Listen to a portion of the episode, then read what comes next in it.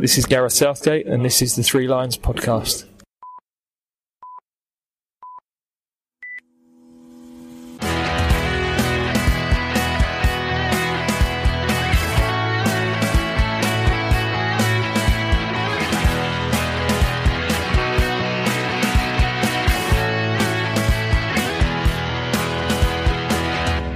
Hello and welcome to the Three Lions podcast. My name is Russell Osborne and this is an independent England football supporters podcast. I hope I find you well. Now, in the past, I've brought you various episodes, either previewing games, looking back at games, tournaments, or focusing on particular periods in England's vast history. And that is exactly what this episode is about. This is one of those ones that can be listened to at any time. You can come back to it.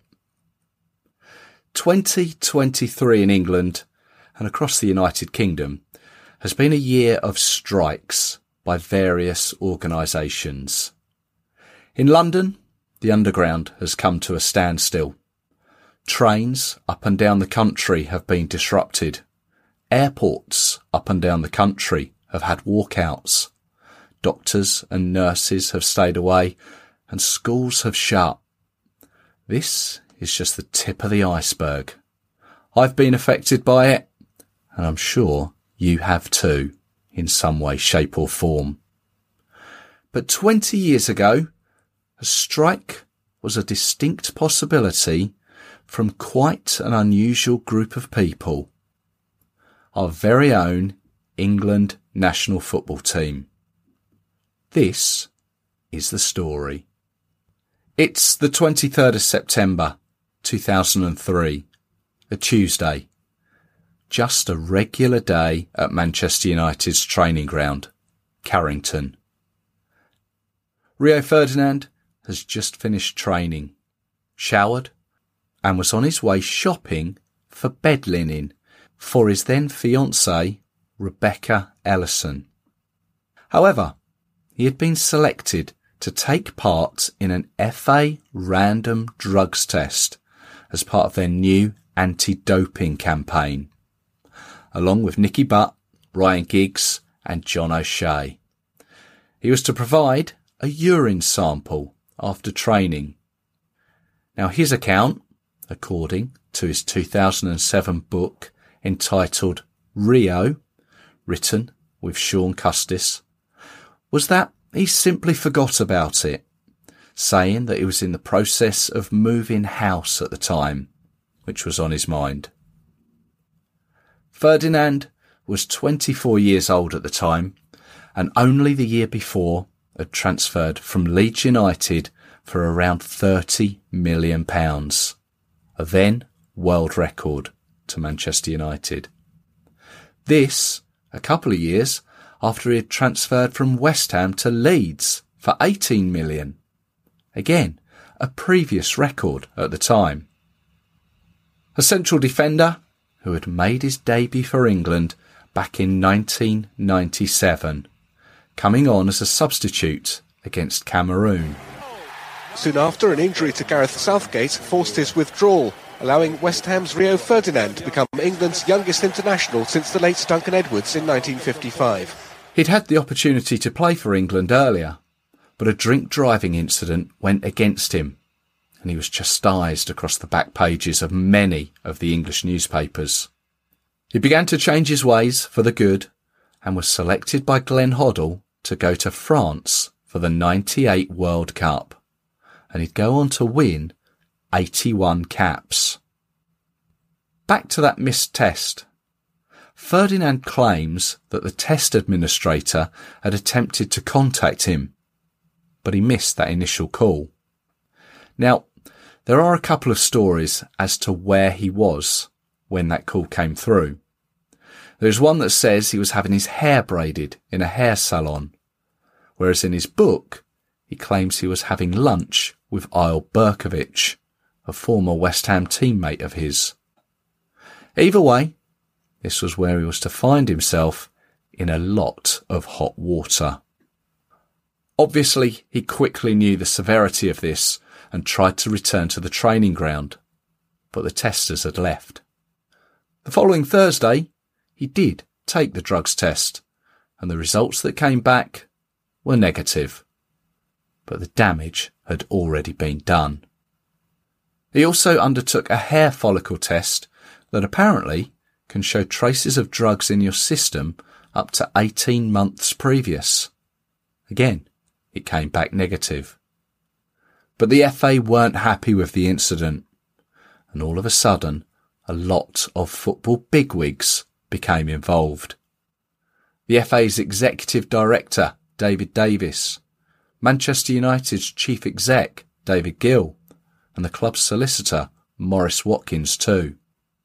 In a meeting between them all, David Davis told Ferdinand that he wouldn't be able to play for England in the upcoming Euro qualifiers as he would be injured. At the time, the Premier League hadn't had a player convicted of performance enhancing drugs, unlike the other major leagues around Europe. The FA had recently appointed a new chief executive, Mark Palios, and according to the independent newspaper, he was determined to make an example of Ferdinand for missing the appointment. He, according to Ferdinand, was the one who had instructed David Davis as a middleman to tell him he wouldn't be able to play for England. Palios wasn't at the initial meeting between all the bigwigs, and according to Rio's account, he himself, his agent, his manager, Alex Ferguson, all tried to contact Palios, but each time he was unavailable. Palios, incidentally, had been a former player at Tranmere Rovers during the 70s and 80s. By now, word was beginning to spread. Front page, back page, Sky Sports, News at 10. It was what all football fans were talking about at the time, either at school, at work, or in the pub. Remember, this was 2003. There was no WhatsApp group chats at the time to debate it. No social media either. So how big a deal was this for England? Well, England were in the process of qualifying for the European Championships of 2004 to be held in Portugal.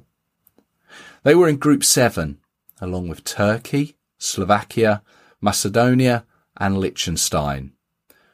At the time, they were top with 19 points, with six wins and one draw. Turkey were in second place with 18 points. And the last game of the campaign was away to Turkey on the 11th of October. Winner of the group automatically qualifies. Second place goes into the playoffs. The date of the 11th of October is shortly after Rio had missed the drugs test. The FA were dragging their feet with how to deal with it. It's said that Sven Goran Eriksson was only made aware of the issue at the end of September when he spoke with United manager Alex Ferguson. Reading on England Football Online, it states that on the 5th of October, manager Sven Goran Eriksson delays announcing the squad to face Turkey for 24 hours. The following day, again, the announcement is delayed as they are awaiting the results of Michael Owen's injury. Then finally, on the 7th, his 24 man squad is announced. Ferdinand is missing from it. He'd been dropped. As manager, he'd only been able to select Ferdinand twice in the qualification games. Away to Liechtenstein in March 2003 and home to Turkey at the beginning of April. Both, incidentally, England kept clean sheets. In fact, four of the games where Ferdinand was absent, they conceded. To Slovakia, home and away, and Macedonia, home and away and he wasn't selected for the previous international window away to Macedonia and home to Liechtenstein because of a kidney complaint.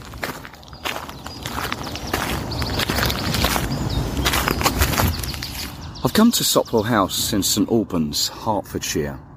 It was here that the squad met up before leaving for Turkey. And it's here where Gary Neville gets involved. He is, of course, Ferdinand's teammate at Manchester United. Here's a chapter in his autobiography called Red, dedicated to the incident. He says this was the affair where he earned the nickname Red Nev. The Sun newspaper claimed he was the most hated man in football for what he was about to do. He was on his way to Sopwell House with his brother Phil when he got the call to say Rio had been left out of the squad without any conviction. He knew there and then this was wrong. So contacted Gordon Taylor, chief executive of the Players Union, saying the FA should wait until hearing before punishing Ferdinand. United teammates Paul Scholes and Nicky Butt, also selected for the squad, felt the same. On arrival at Sopwell House, Neville had better luck in speaking with Mark Palios, but he wouldn't be swayed. Palios stood firm with the decision. Neville says Palios needed to look tough. From there, Neville went to talk with the rest of the squad. He wanted Rio reinstated.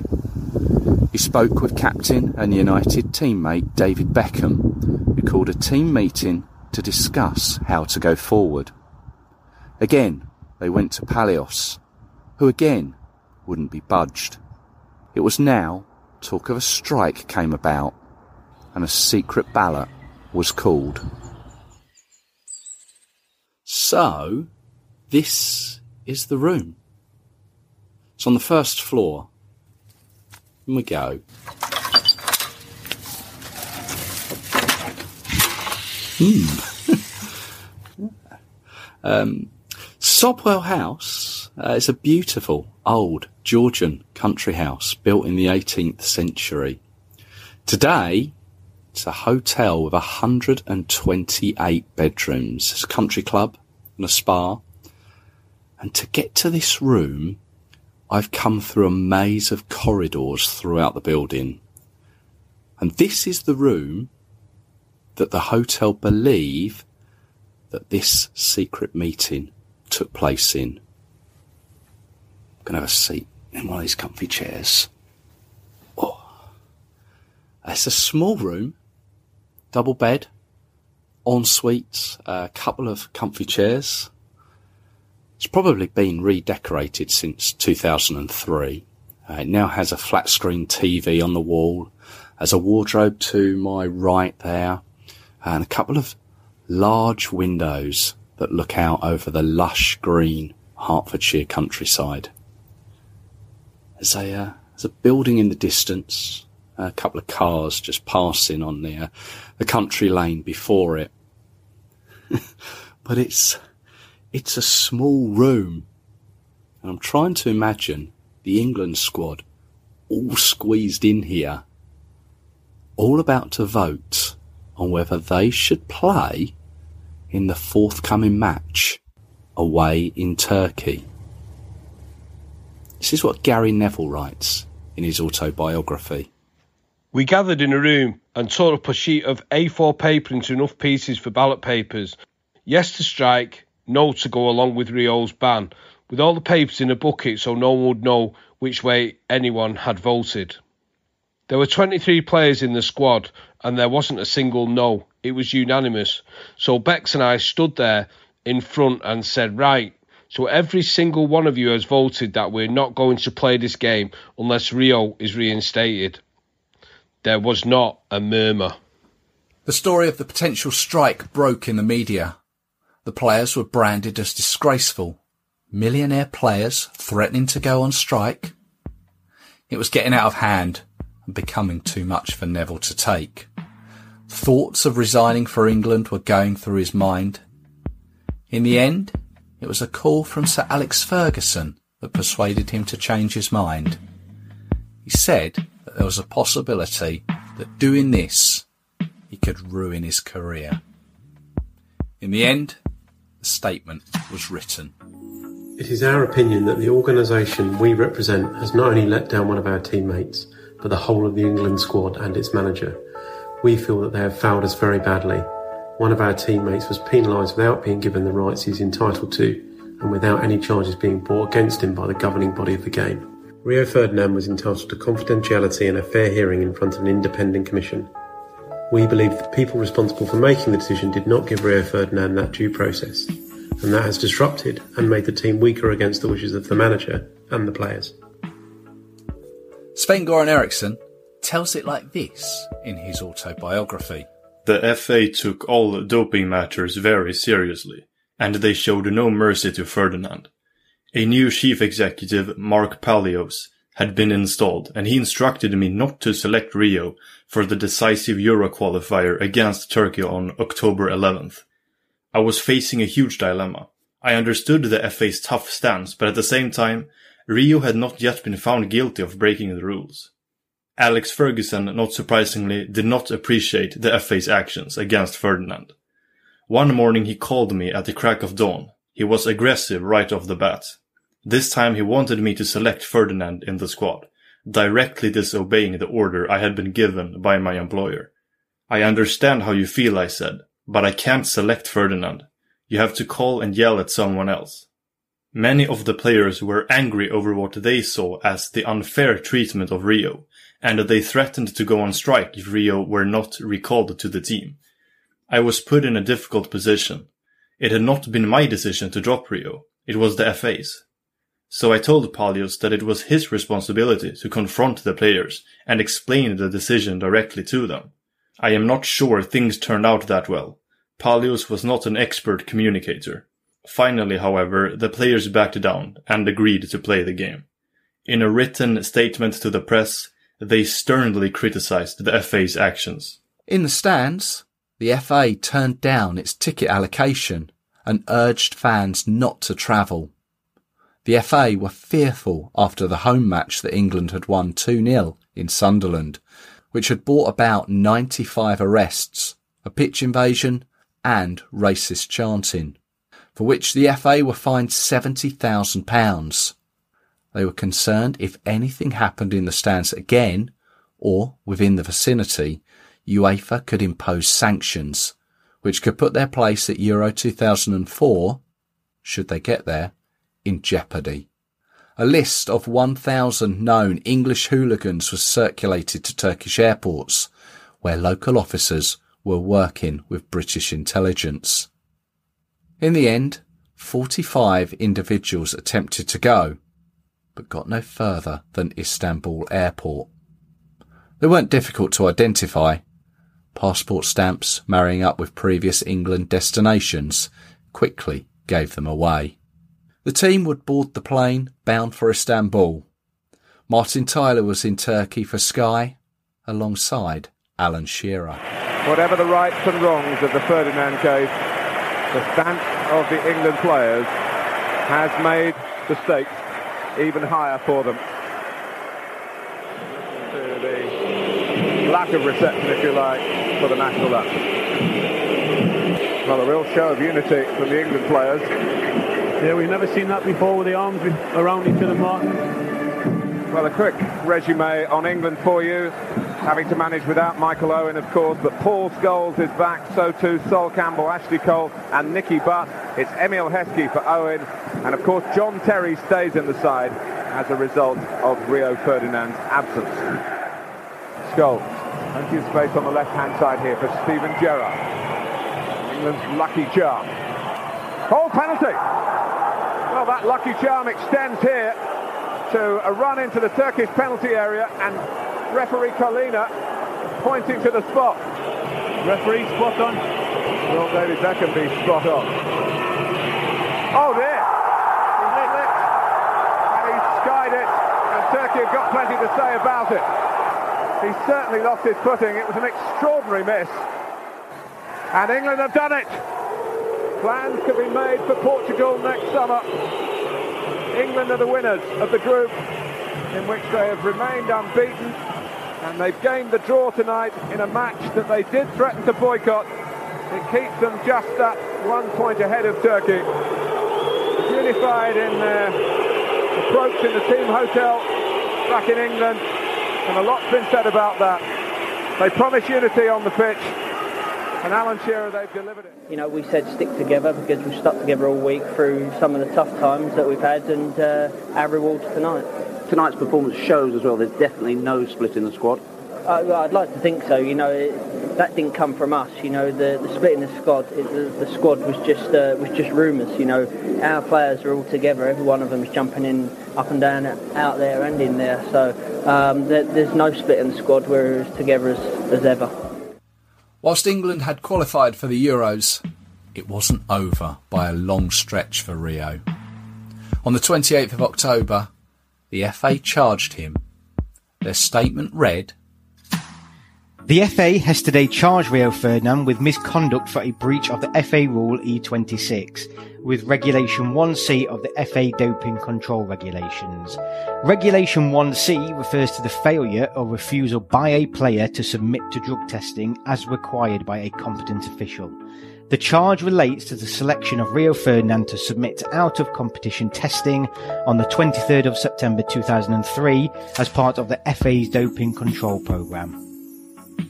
On the 19th of December 2003, at the hearing at Bolton Wanderers then Reebok Stadium.